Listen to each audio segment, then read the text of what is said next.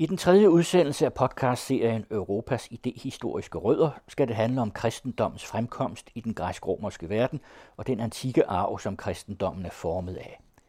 I programmet medvirker professor Hans-Jørgen Schanz, lektor Jesper Tang Nielsen, dr. Fil Niels Hybel, ekstern lektor Kasper Dalgaard og lektor Annika Witthammer.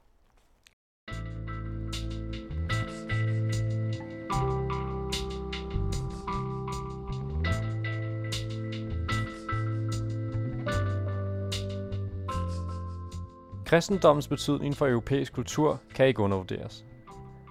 Rent praktisk med at inddele tiden i en kalender med udvalgte helligdage, adfærdsmæssigt med en kristen moral, og idémæssigt med den måde, vi forholder os til os selv på.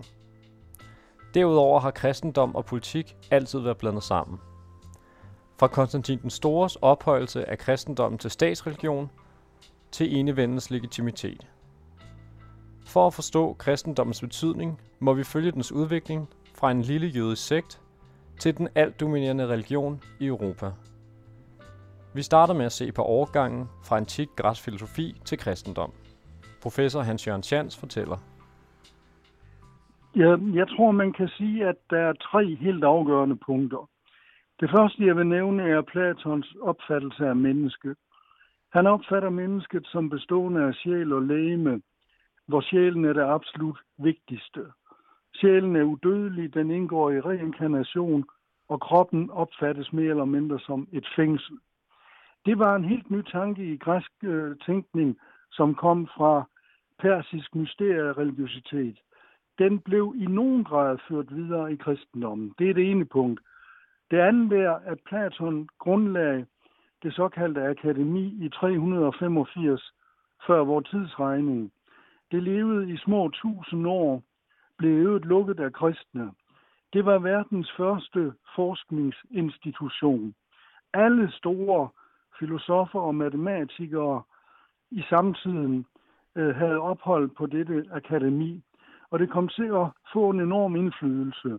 Det var blandt andet medvirkende til, at Platons skrifter, stort set i modsætning til alle andre antikke græske filosofers, direkte kunne flyde ind i øh, middelalderen og kristendommen.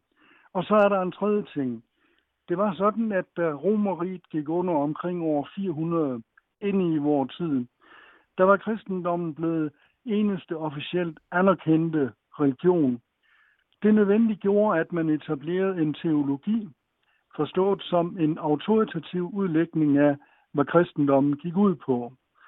Det eneste middel, man havde til at bestemme dette, det kunne man jo ikke gøre gennem troen. Der havde man nødvendighed af at bruge en såkaldt videnskab. Og det var i allerhøjeste grad den græske filosofi og dermed Platon. Han blev hovedleverandør til etableringen af den kristne teologi, som så forplantede sig ind over middelalderen. Ikke mindst i form af, at han inspirerede alle store kirkefædre dem, der ligger til grund for den kristne teologi. Herunder ikke mindst Augustin, som må antages at være den største. Augustin var en meget stor platoniker. Så man kan sige det ganske kort på i hvert fald de her tre områder. Opfattelsen af mennesket, etableringen af akademiet og så dannelsen af en kristen teologi. Der har Platon spillet en stor rolle. Man kunne måske også sige, at da universiteterne opstår i middelalderen, de opstår jo i middelalderen, der er de i første omgang rene kristne uddannelsesinstitutioner. Universiteterne er ganske vist etableret på baggrund af Platon-eleven Aristoteles' tanker om, hvordan man inddeler den menneskelige viden. I nogen grad var Aristoteles' opfattelse inspireret af Platons akademi. Så summa summarum er, at Platon har haft en ekstrem indflydelse. Så stor, at en engelsk matematiker og naturvidenskabshistoriker og idehistoriker, der hed Whitehead, engang sagde, at hele den vestlige filosofi er ikke andet end fodnoter til Platons filosofi. Det er selvfølgelig vanvittigt overdrevet, men det har et græn af sandhed. Det er meget kort fortalt de spor, som Platon lægger ind i kristendommen.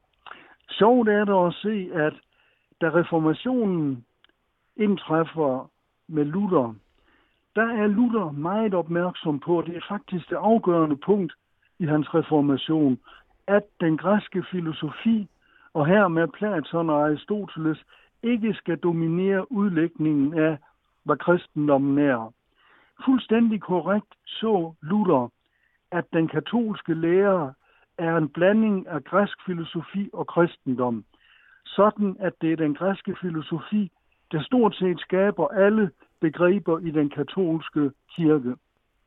Så på en række punkter kan man sige, at Platon har været helt afgørende for Europas kristendom.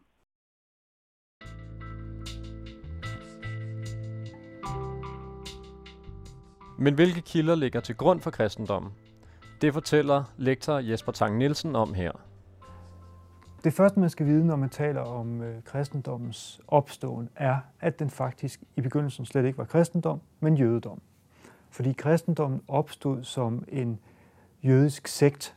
Jesus var jøde, og de første kristne, de første kristustroende, var jøder og forstod sig selv som jøder. Så kristendommen var egentlig en sekt inden for jødedommen, der troede på, at Jesus var en messias. Og de aller tidligste kilder, vi har til kristendom overhovedet, eller til den her jødiske sekt, kristendommen, dem finder vi i det nye testamente.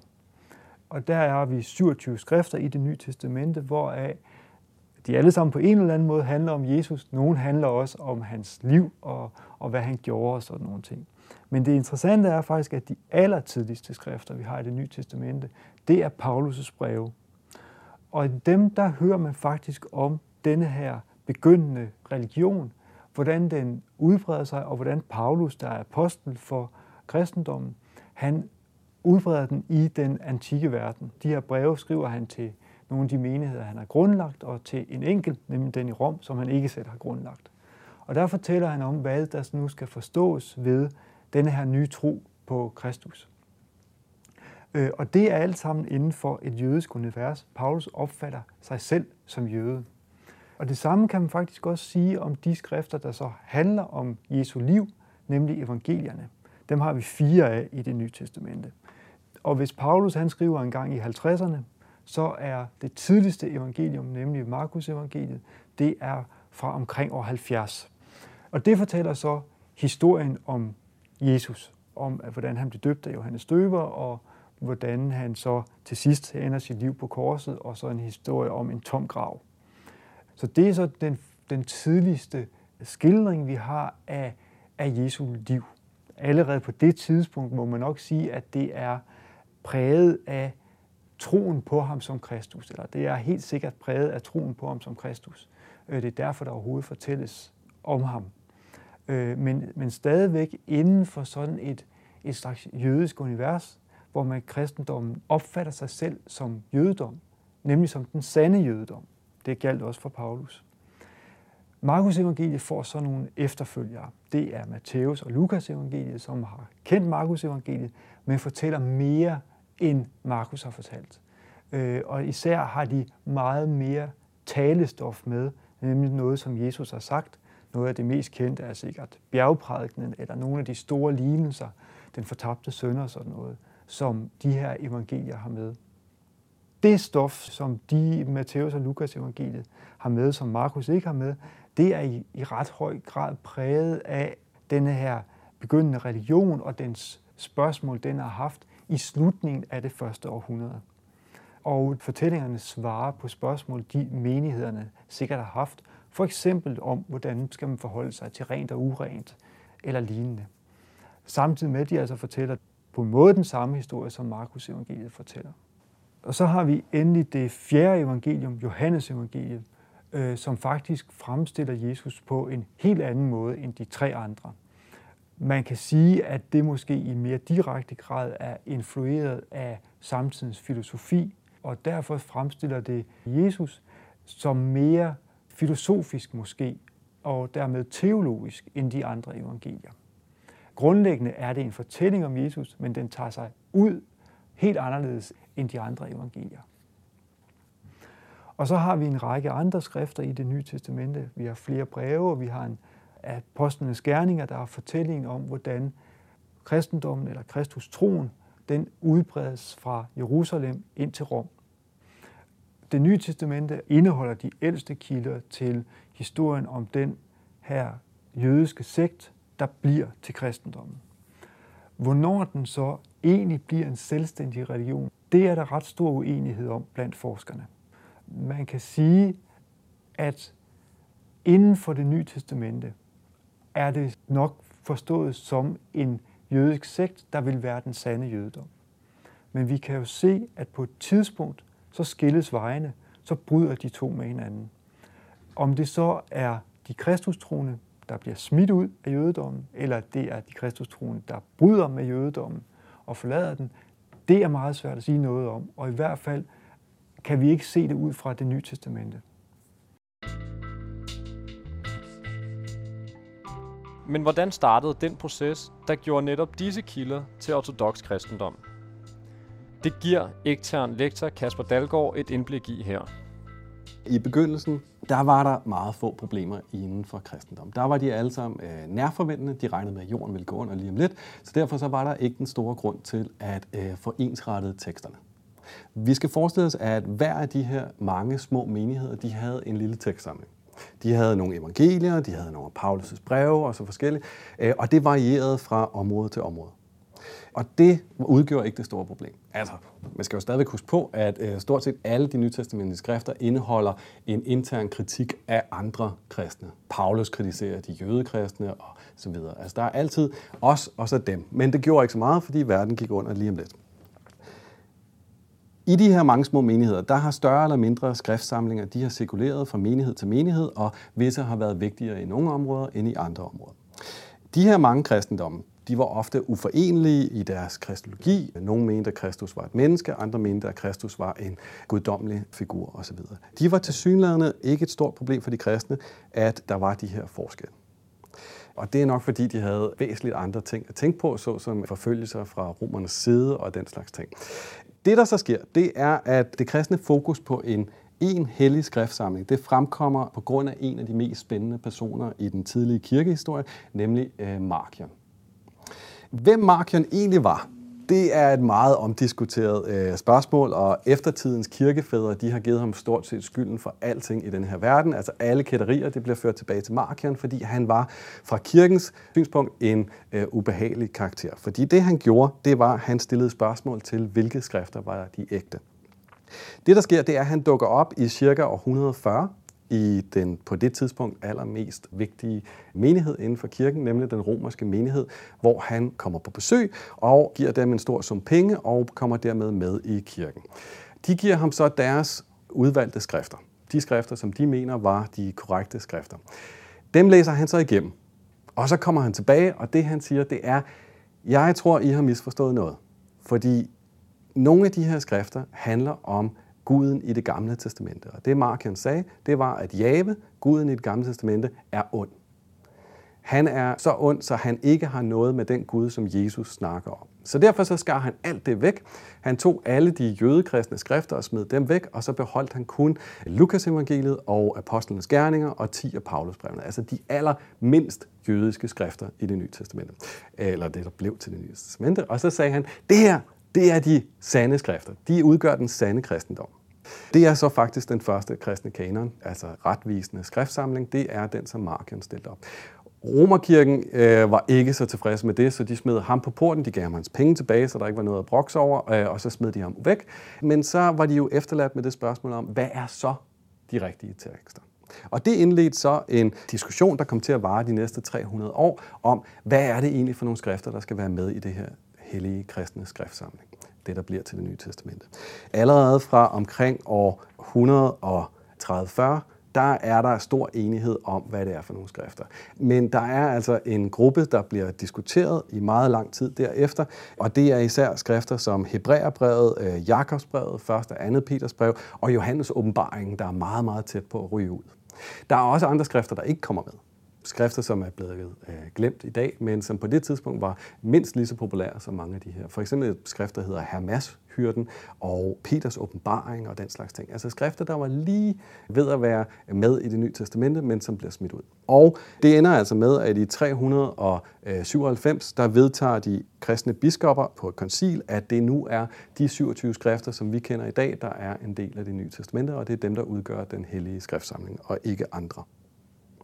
Den nytestament kanon i den udgave, vi kender, den er dermed som så meget andet i kirkens øh, historie, resultatet af en intern kamp. Øh, her påbegyndt af Markions utrolig skarpe spørgsmål. Altså, hvad er egentlig de ægte skrifter?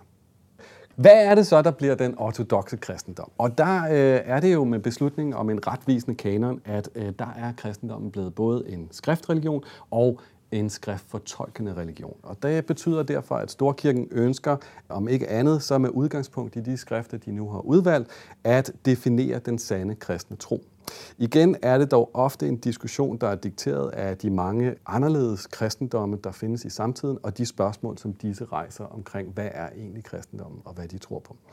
Det første rigtig store skridspørgsmål i den tidlige kristendom, det er, hvad er Jesus egentlig for en person? Altså, hvilken natur havde han?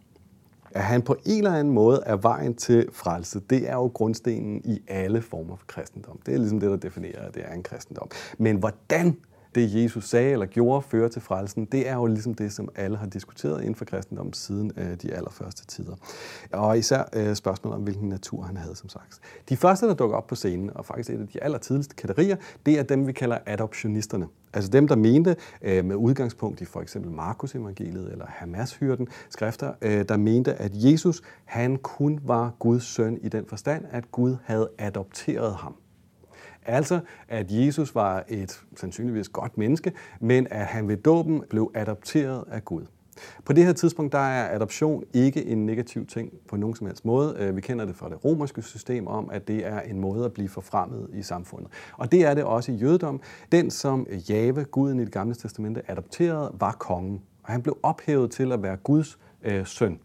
Altså, øh, vi skal forestille os, at han er repræsentanten eller bindelednet mellem Gud kongen og så resten af mennesket. Og det er på den måde, at Jesus i Markus evangeliet bliver adopteret af Gud. Der er også andre, for eksempel øh, arianerne. Arianerne de mente, at øh, Jesus Kristus han var den første skabning. Altså en meget høj position, men ikke øh, en del af Gud. Han var den første skabning, men ikke født af Gud.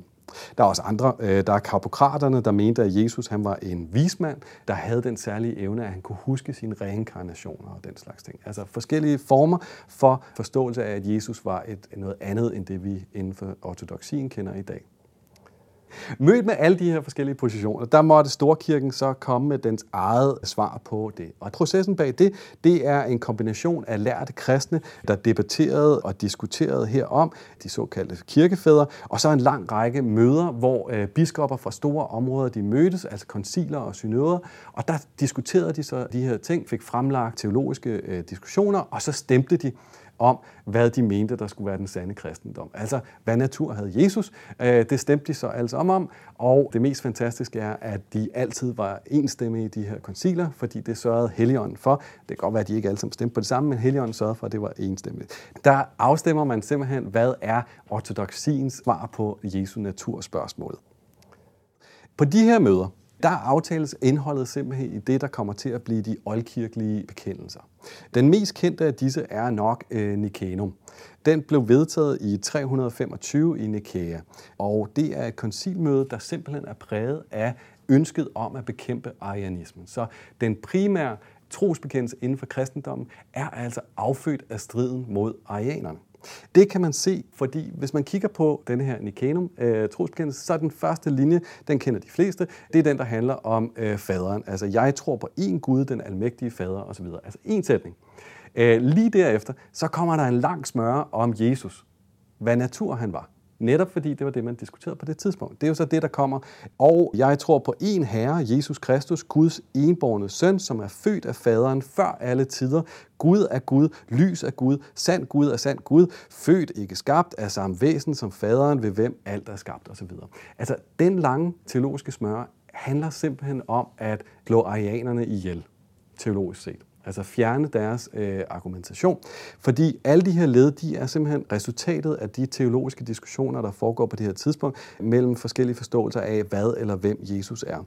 Når det derfor to gange understreges, at Jesus han var født og ikke skabt, så er det netop en afvisning af den arianske kristendom. Ligeledes er udsagnet født før alle tider simpelthen en afvisning af netop adoptionismen. Altså, han var ikke adopteret. Han var født før alle tider. Jesus var evig og med til at skabe universet stort set. Så derfor, de her enkelte led i trosbekendelsen, som kristne i dag siger stort set, uden at tænke over, hvad det egentlig betyder, er simpelthen affødt af de her kæmpe store teologiske diskussioner, der foregik i oldkirken. Kirkens svar, det blev altså, at øh, nej, Kristus han var født, ikke skabt, og det blev han før tiden var til. Med de her trin, der bliver den særlige kristne treenighed simpelthen skabt. Altså, treenigheden er jo kernen i kristendom, og ikke en ting, man kan finde særlig meget om i det nye testamente, men den kommer ind igennem kampen mod de forskellige kætterske retninger i oldkirken. Altså den her idé om, at de tre, faderen, sønnen og helligånden, de alle er evige og er samme væsen, og ingen er underordnet nogen anden i denne her treenighed. Samtidig med, at de er en, Altså ikke tre evige skabere, men en. Altså det er et stort problem at forstå, hvordan treenigheden egentlig hænger sammen. Der er skrevet hele skrifter om det. For eksempel det skrift, der hedder Athanasium, der simpelthen opsummerer det med, at det er en Gud i tre personer og tre personer i enhed. Hvordan kunne kristendommen have set ud med andre kilder? Kasper Dalgaard fortsætter. Med Storkirkens interne udrensning i perioden fra det andet til det 5. århundrede, der forsvandt jo en stor del af diversiteten inden for kristendommen. Og selvom der altid har været mange udgaver af, hvem Jesus var og hvordan kristendommen formidler frelsen, øh, så var der til synligheden i de tidlige århundreder et overvældende antal kristendomme rundt omkring i området. Mange af disse de er jo blevet slettet fra teologihistorien desværre i en sådan grad, at vi knap kan identificere, hvad de egentlig troede på. Vi kender måske navnene på dem, eller vi har et enkelt fragment af dem. Men heldigvis så var mange af ortodoxiens øh, forkæmpere, altså kirkefædrene Irenaeus og Tertullian osv., de var jo meget optaget af netop at bekæmpe disse forkerte former for kristendom. Og derfor så skrev de meget nøje ned, hvad disse forskellige kristendomme troede på. Og det er faktisk primært igennem deres nedskrivninger, at vi ved, hvordan de opfattede kristendommen. Og det vi skal huske på, det er, at vi er ude i en variation inden for kristendommen, som vi i dag har svært ved at forstå, fordi vi taler om kristendommen, der for eksempel troede på, at der var tre guder, eller 30 guder, eller nogen, der mente, der var 365 guder. Altså kristendomme, som selvom de er enige om, at det er Kristus, der på en eller anden måde har formidlet frelsen, så var resten meget, meget anderledes end det, vi er vant til i dag. Visse skrifter fra den her tid er det, vi kunne kalde uskyldige teologiske videredækninger omkring heltenes liv. Altså for eksempel, vi skal jo forestille os, at der var ikke internet, der var ikke øh, Netflix og den slags ting. Der var kedeligt dengang, så derfor om aftenen var det rart at høre mere om, hvad heltene havde lavet. Øh, især Jesu liv bliver udfoldet i en grad, som er Harry Potter-fankulturen værdig i dag. Altså, øh, man ønskede at vide mere om Jesu liv. Og det øh, medfører det, vi kalder barndomsevangelierne. For eksempel det, der hedder Thomas' barndomsevangelie, der fortæller om Jesu tidlige liv. Og der kan vi så læse, at Jesus han var lidt af en ballademager. Øh, jeg plejer at sige, at han var en øh, ADHD-type, fordi hver gang der var nogle af hans legekammerater, der blev sure på ham, eller ikke ville, som han ville, så slog han dem ihjel. Så Jesus var altså noget af en ballademager, forstået på den måde, han dræbte børn til højre og venstre. Han fik lærere til at blive fyret osv. Men øh, Maria, Jesu mor, bliver opsøgt af legekammeraternes forældre, og Jesus bliver altså tvunget af sin mor til at genopvække disse børn, som han har slået ihjel osv. Det er ganske underholdende læsning. Der sker også det, at det næste store barndomsevangelie, det der hedder det arabiske barndomsevangelie, har en lidt anden tone, fordi i det, der er Jesus allerede fra tidlig tid velopdraget og har, er bedre til at styre sin guddommelighed, og det betyder altså, at han ikke slår nogen børn ihjel. Tværtimod så er der børn, der får lov til at bade i hans badevand, og derigennem bliver helbredt, og der er folk, der får lov til at tage hans snavsede vasketøj på sig, og dermed bliver de også helbredt. Altså en, en noget mere velopdragen og øh, korrekt Jesus. De andre grupper af skrifter, de er ikke uskyldige, øh, forstået fra Storkirkens synspunkt, fordi de ønsker en anden kristendom end det, som Storkirken ønsker. De kan deles op i to store grupper af mulige kristendom, altså de jødekristne, dem der har fokus på, at kristendom stadigvæk er en jødedom, og de fokuserer oftest på, at Jesus er et menneske Den anden gruppe er dem, vi kunne kalde de markianske, altså dem, der har fokus på netop det ikke-jødiske, hvor Jesus er 100% guddommelig af den ene eller den anden slags. Eksempler på det er der mange af og de er rigtig underholdende. Et eksempel er det, der hedder Nazareernes evangelium, øh, som stammer fra meget tidligt i det andet århundrede, altså samtidig med nogle af de nytestamentlige skrifter, og et eksempel på en jødekristen øh, forståelse af Jesus-figuren, hvor Jesus er 100% et menneske, der er adopteret af Gud, og dermed ingen øh, mirakuløse fødselsberetninger har, eller noget som helst, men altså en klassisk jødisk kristendom. Der er også det skrift, som de vegetariske forfattere skriver, altså Ebionitternes evangelium fra også øh, det andet århundrede, som også har en anden Jesusfigur, hvor han i disse skrift er en overærke engel, der er blevet skabt til at regere denne her jord af Gud. Altså han er den første repræsentant, men ikke en del af Gud, en ærkeengel af en slags. Der er også de egyptiske kapokrater, der mente, at Jesus han var et menneske, der havde tiltænkt sig evnen til at kunne huske sine mange reinkarnationer, altså Altså en kristendom med reinkarnationer, ligesom i buddhismen, hvor det handlede om at gennemleve øh, forskellige ting og leve et korrekt liv på den ene eller den anden måde for at blive frelst. Historisk set, så er det således tydeligt, at der aldrig har været én kristendom. Der har altid været mange udgaver, der i diskussion med hinanden har defineret deres teologi, ligesom ortodoksi og kætteri altid har defineret hinanden gensidigt.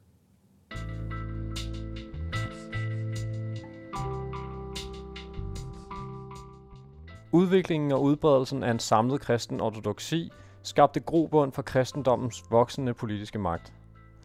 Lektor Niels Hybel fortæller her om kirkens indflydelse på middelalderens samfund. Den kristne tro er jo, jo i sig selv en vigtig ideologisk forudsætning for centralmagter. Det er formentlig også derfor i mine øjne, at øh, kristendommen i, i tidlig tid, jo altså efter at de kristne blev forfulgt, så går den faktisk hen i 391 og bliver den eneste tilladte religion i øh, Romeriet, det vil sige det, øh, det tidligere østromerske rige.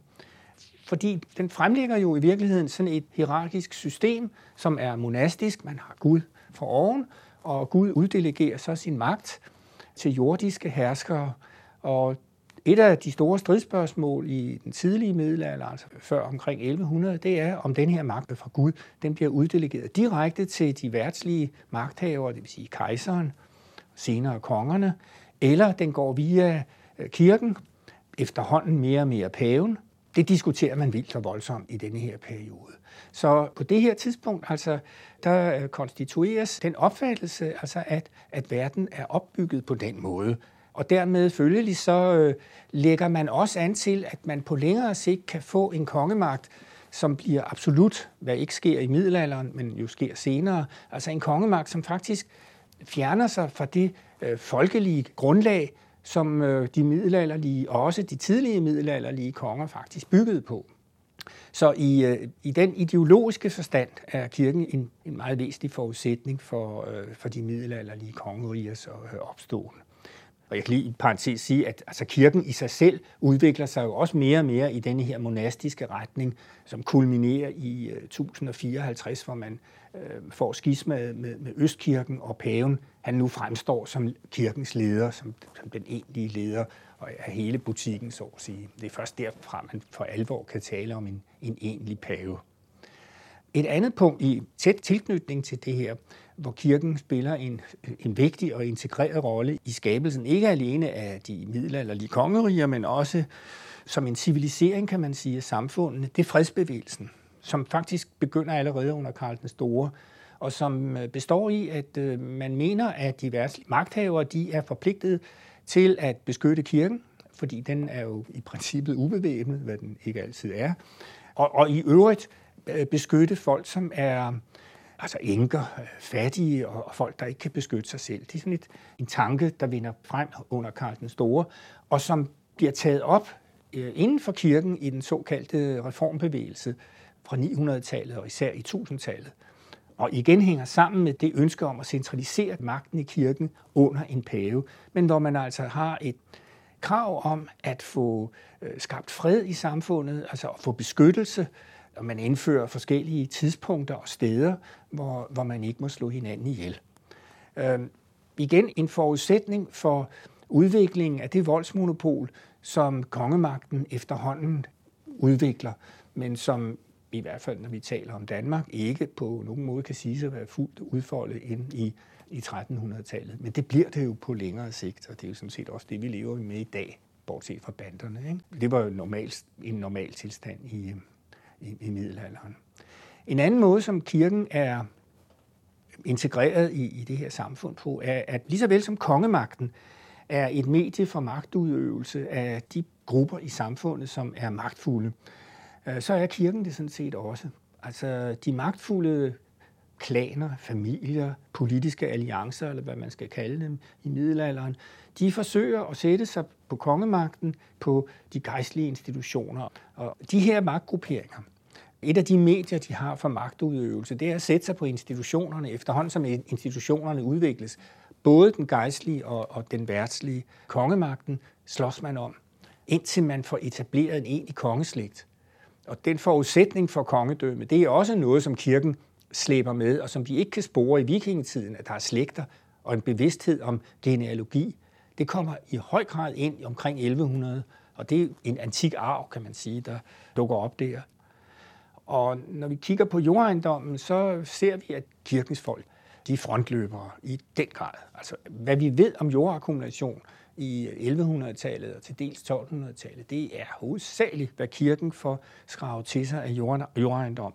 De bliver enormt rige, og, og, og visse af de kirkelige institutioner, nogle af klosterne, har faktisk fået samlet al den jord, som de får taget fra sig ved reformationen allerede omkring 1200.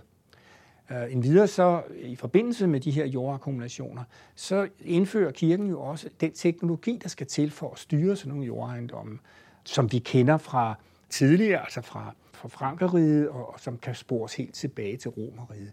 Så der er en masse også teknologiflow, det kan påvises masser af steder. Så kirken er ikke bare en ideologisk væsentlig faktor for øh, udviklingen af de øh, middelalderlige kongeriger. Det er i høj grad også i teknologisk henseende. Og som jeg var inde på tidligere, så øh, er det også kirken, som sagt, der, der står for, for juraen, altså den jura, der svarer til, altså opbygningen af det, det er, det er også kirkens folk. Så man kan dårligt forestille sig den øh, europæiske civilisations begyndelse, som jeg sådan set ser middelalderen som. I hvert fald så opfatter paverne i slutningen, eller en pave i slutningen af af, af middelalderen. Han opfatter Europa som noget særligt øh, i den forstand, at Europa er kendetegnet ved at have et atomiseret politisk system, altså det vil sige en masse suveræne kongeriger, som er forenet af kirken, altså at den romersk-katolske, den universelle kirke. Og det er jo sådan set det, vi opfatter ved Europa, og i, i, i mange hensener, hvis vi ser på andre højkulturer i verden, så er de jo langt mere pyramidalt opbygget, end Europa er i, i middelalderen. Og det er måske der noget af den dynamik også ligger, som har været baggrunden for, at Europa, så at sige, er, er løbet fra meget den anden verden. Med middelalderens afslutning vendes fokus igen tilbage til spørgsmålet om, hvad den sande kristendom var – Lektor Annika Wittermar fortæller her, hvordan reformationen gav et nyt perspektiv på den enkeltes forhold til Gud, og samtidig udfordrede pavemagtens ortodoksi. Europæisk kristendom opfattes nogle gange som en slags selvstændig søjle europæisk tænkning. Men det giver bedre mening at forestille sig en slags helix, som snor sig ind og ud gennem århundrederne. Nogle gange i samklang med andre strømninger, nogle gange i opposition – og nogle gange uden at man kan se, om ideen først opstod i en kristen kontekst eller udenfor. Et eksempel er, hvordan kristen tænkning spiller ind på opfattelsen af staten. For i løbet af den sene middelalder sker der det, at retten til at definere, hvad der er sand kristendom, så at sige, decentraliseres. Gennem middelalderen har det i Vesteuropa været pavestolen, der havde definitionsmagten. Men i løbet af senmiddelalderen begynder denne magtposition at blive udfordret. I Danmark forbinder vi magtkampen med Luthers opgør med afladet klostervæsen og den katolske kirkes kontrol med de lokale fyrster.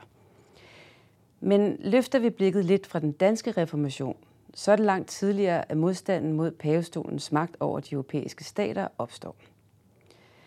For allerede i midten af 1300-tallet begynder den engelske filosof John Wycliffe og hans tilhængere at kritisere den katolske kirkes magt over værtslige affærer, som f.eks. retsvæsenet.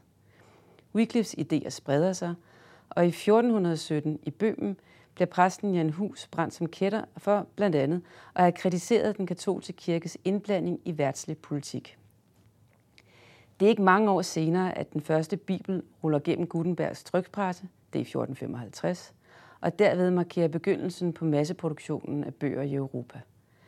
Sammenfaldet er vigtigt, fordi det med trykpressen, at viden, blandt andet om kristendom, begynder at blive tilgængelig for andre end en lille elite.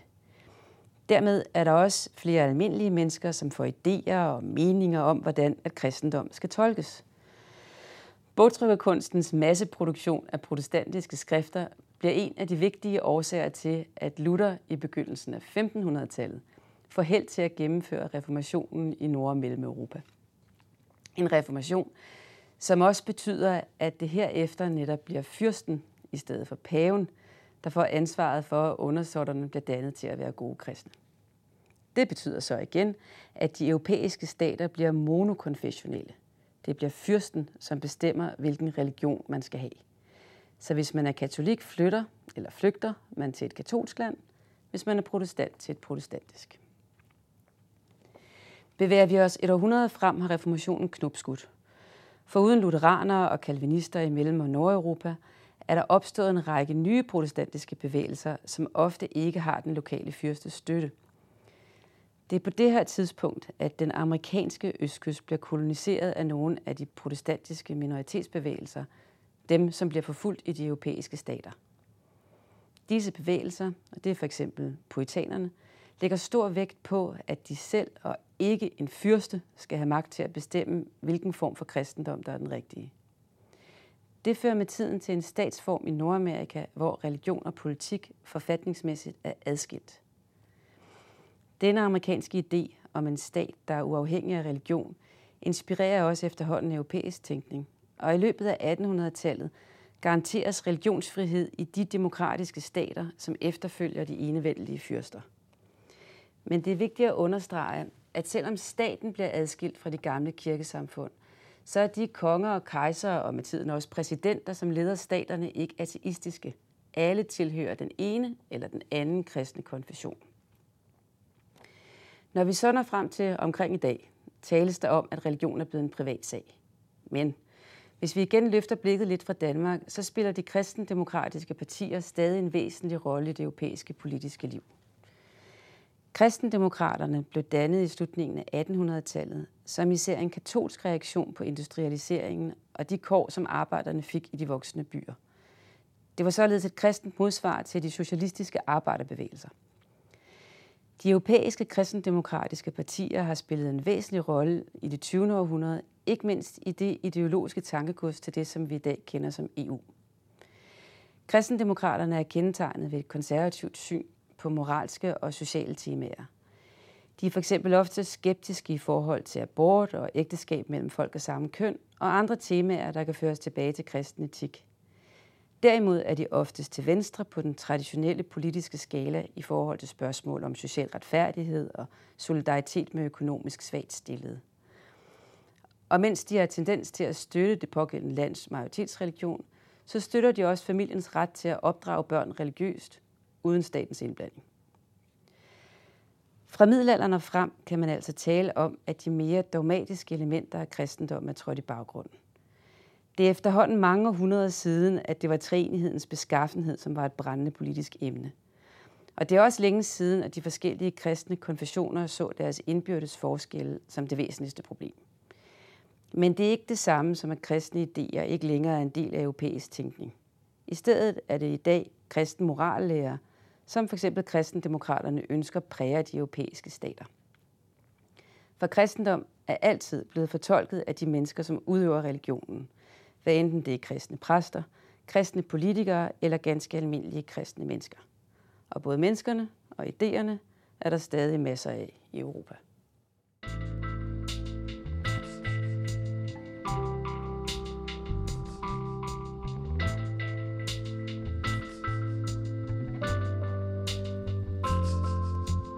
Podcast-serien Europas idehistoriske rødder er tilrettelagt af Claus Bo Bjerglund Andersen, Thor Eiken Mulvad og Lasse Nyeng Hemmeke. Musikken i udsendelsen er Nick Cave and the Bad Seeds med introen til nummeret We Know Who You Are fra albummet Push the Sky Away fra 2013. Serien er støttet af Europanævnet. I programmet medvirkede professor Hans-Jørgen Schantz, lektor Jesper Tang Nielsen, dr. Fil Niels Hybel, ekstern lektor Kasper Dalgaard og lektor Annika Witthammer.